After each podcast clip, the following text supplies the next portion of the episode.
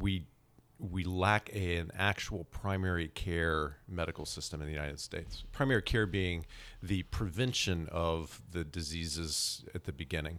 We have what I would describe as a uh, at best a tertiary care center or a disease management system in the United States. We doctors or in the medical system is very very good at once somebody is sick trying to keep them from dying from that illness but that leaves them with a lot of morbidity, a, a lot of uh, a lot of troubles still with their health, and um, it is two steps behind the process of keeping them from becoming unhealthy in the first place.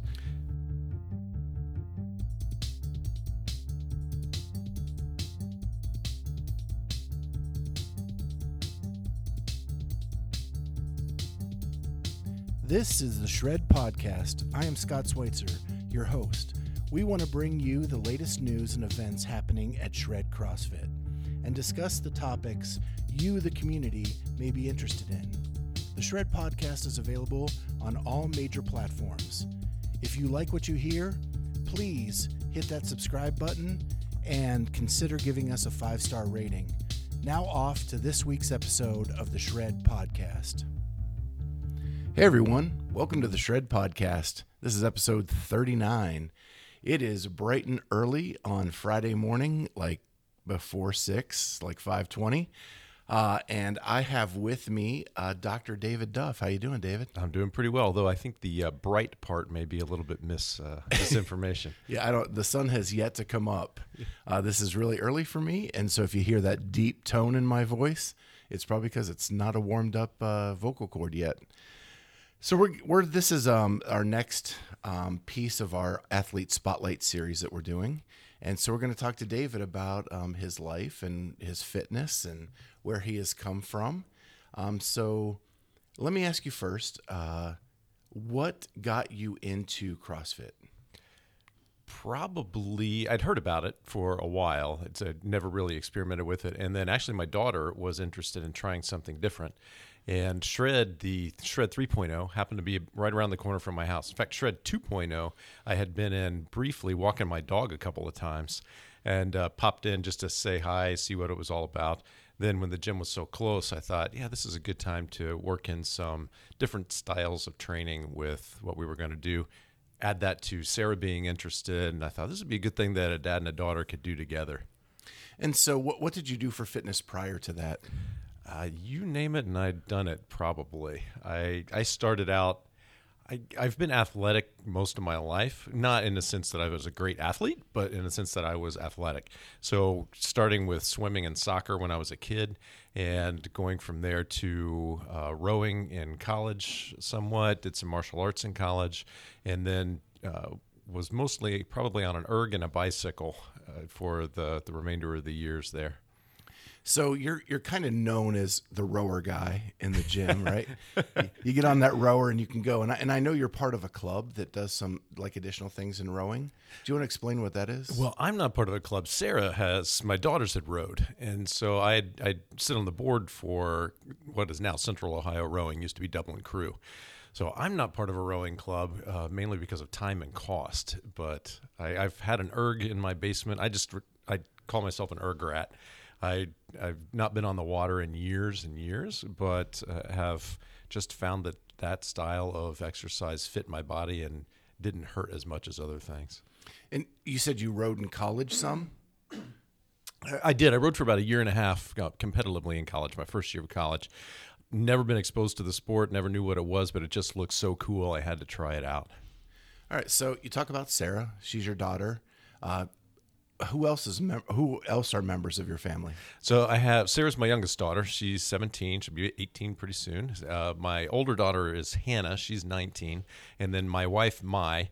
Uh, not to confuse the pronouns there, her name is Mai, but but in my eye, she's uh, also been uh, fairly athletic and since college. Um, and so you're you're getting ready to do those college tours, I understand.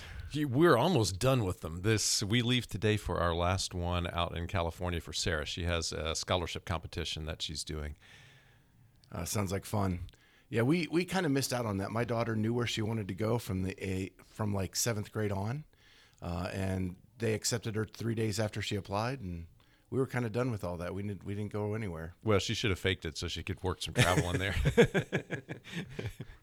Uh, so, so you're also a doctor, yes. uh, and and where do you work and wh- what do you do? Yeah, I'm an ER doc, and I'm out in London, Ohio, at Madison Health Emergency Department.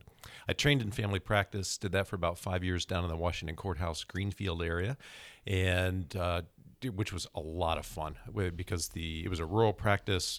We delivered babies, we did the surgical assist, nursing home. Uh, It was great until you have two young kids at home, and the schedule becomes a bit burdensome. So we switched to ER, which is uh, very controllable as far as your schedule. Cool. And you work you work like 24 hour shifts. Sometimes I I have up until recently, and then I find that well, let's say as I uh, as I gain wisdom, I won't say years, but as I the, it's just harder to recover from uh, a long shift like that. So in the, in the CrossFit world, there's a big push uh, with what they call the CrossFit Level One MD. Uh, so a lot of what what I have, what a lot of our coaches have, is a CrossFit Level One. Greg Glassman has made this push into CrossFit Health, and he wants to do that one doctor at a time, right? And so I want to ask you, as as a physician and a CrossFit member, how do those two blend together in your world? I would say, as far as as CrossFit and medicine, CrossFit as a means of of maintaining activity and fitness level, it, one of many different ways you could do it. And so, uh, when it comes into how does fitness play into medicine, I, I think unfortunately in two different ways. One is I see the costs of not doing it because that's most of what I do. Is I I work with people that have uh, patients that have not. Trying to think how to say this. They, I work with patients who have not prioritized fitness and nutrition and health in their life because that makes up the huge burden of medical care in the United States. Uh, most of what we see in some way is related to um, less than ideal lifestyle choices. And if that could be something as obvious as smoking, causing lung problems, COPD, emphysema, those types of things, to uh, poor nutrition, poor activity levels, causing heart disease, strokes, diabetes. Probably 70 to 80 percent of what we see as doctors, uh, the the mainstay of what we're doing, is because of those those medical issues, which are directly related to someone's uh, the, someone's fitness and nutrition. So, as a physician, are you are you excited about what CrossFit's trying to do with the um, MD community?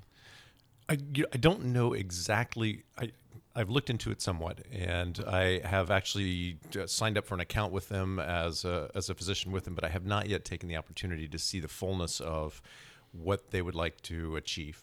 Um, I've, I've read their boilerplates, and that sounds great because I, I, I do think that we we lack a, an actual primary care medical system in the United States. Primary care being the prevention of the diseases at the beginning. We have what I would describe as a uh, at best a tertiary care center or a disease management system in the United States. We doctors or in the medical system is very very good at once somebody is sick trying to keep them from dying from that illness but that leaves them with a lot of morbidity, a, a lot of uh, a lot of troubles still with their health, and um, it is two steps behind the process of keeping them from becoming unhealthy in the first place. Yeah, and I think that's what CrossFit's trying to achieve is to switch from um, a reactive medical um, community that we have now to a preventative, um, and and try to prevent the the illnesses from happening rather than treat them after they have. So, it, just in simple terms for for the audience. So, I want to touch on since we're talking about medicine and um, that kind of thing. You, you've had a few injuries over the years, right?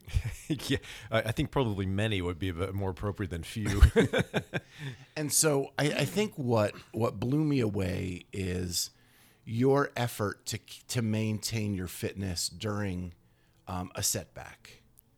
Uh, if people don't remember or weren't a member of the gym at the time during the open or right before the open, you um, you tore a tendon in your shoulder. Yeah, I tore one of my bicep tendons out of my shoulder. Yeah, it's uh, unfortunately a little bit of weighted pull-up action there, but uh, it happens. It was a previously reconstructed area, so the tendon was a little bit weak, and there's no way of knowing when that was going to happen, but it did.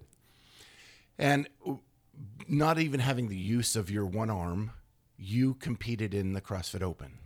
well, again, competition is a loose term, but I was there. I participated fully.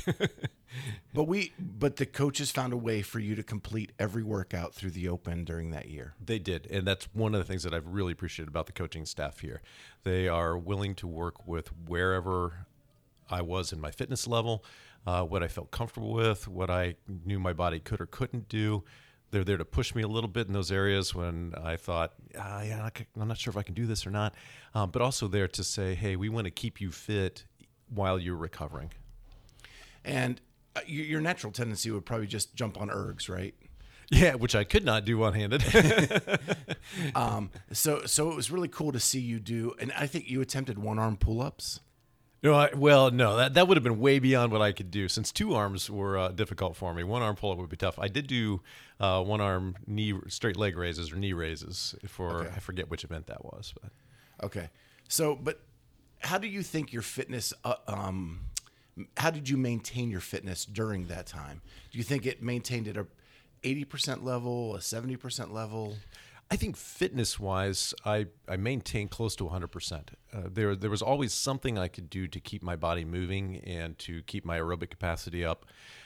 Now, fitness wise, strength, my, my, right side is still weaker than my left side even to now. The, it just takes a lot of time when you're basically 12 weeks out of doing any kind of lifting with one, one side.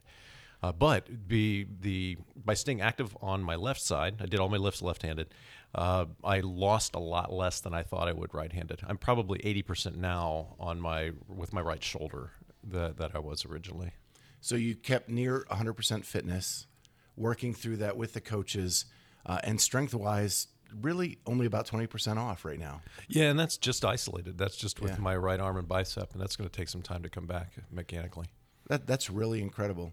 Um, so if if you were so and, and it also kept you a member of the community during that time, right? The That Open is a important. huge community event, and you got the support of all of your friends here at the gym uh, through that time. Yes. Uh, and that and you said that was really important.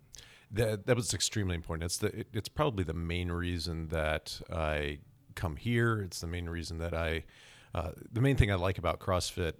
Well, the variety of what we do, I, I really enjoy that. I'm a guy that gets bored easily with doing one thing, but the support of the community, everyone cheering me on, cheering other people on. Uh, I I find that stimulating for myself. Not everybody likes the group workout kind of uh, scenario. I totally get that. Uh, my wife is not a group workout person, but I am. I am pushed by seeing pushing by seeing people pushing themselves and uh, and that kind of encouragement. Yeah, I, uh, you know, I'm an extrovert, and just you know the the number of friends that I've made in this place, and that I just get to sit and chat with all the time, uh, is is huge for me. And so, yeah, I, I love the community aspect of it. So we're gonna finish up with just some fun questions. Sure. Uh, so tell me your least and most favorite CrossFit movement. Our least is easy. Uh, that would have to be a, uh squat snatch. the, the- I cannot. The, the uh, overhead squatting movements are very, very difficult for me. That's that's probably one of the more complex movements anyway. But yeah, I, my my body does not do those well yet. And your favorite? Anything that takes longer than twenty minutes. We we are exact opposites. Yeah, there we go. I love anything overhead and hate long workouts. uh, so, of the named workouts, what's your favorite one? I, that, that's difficult because I can't keep them straight. There are many of them that I haven't done. Uh, I suppose that Murph has been a favorite for me. It, it adds in the mostly body weight, um, the duration of the event, having to learn how to pace it out, and some movements that I was unfamiliar or uncomfortable with before I started CrossFit. Yeah, that that's a favorite of it's either the favorite or least favorite for a lot of people.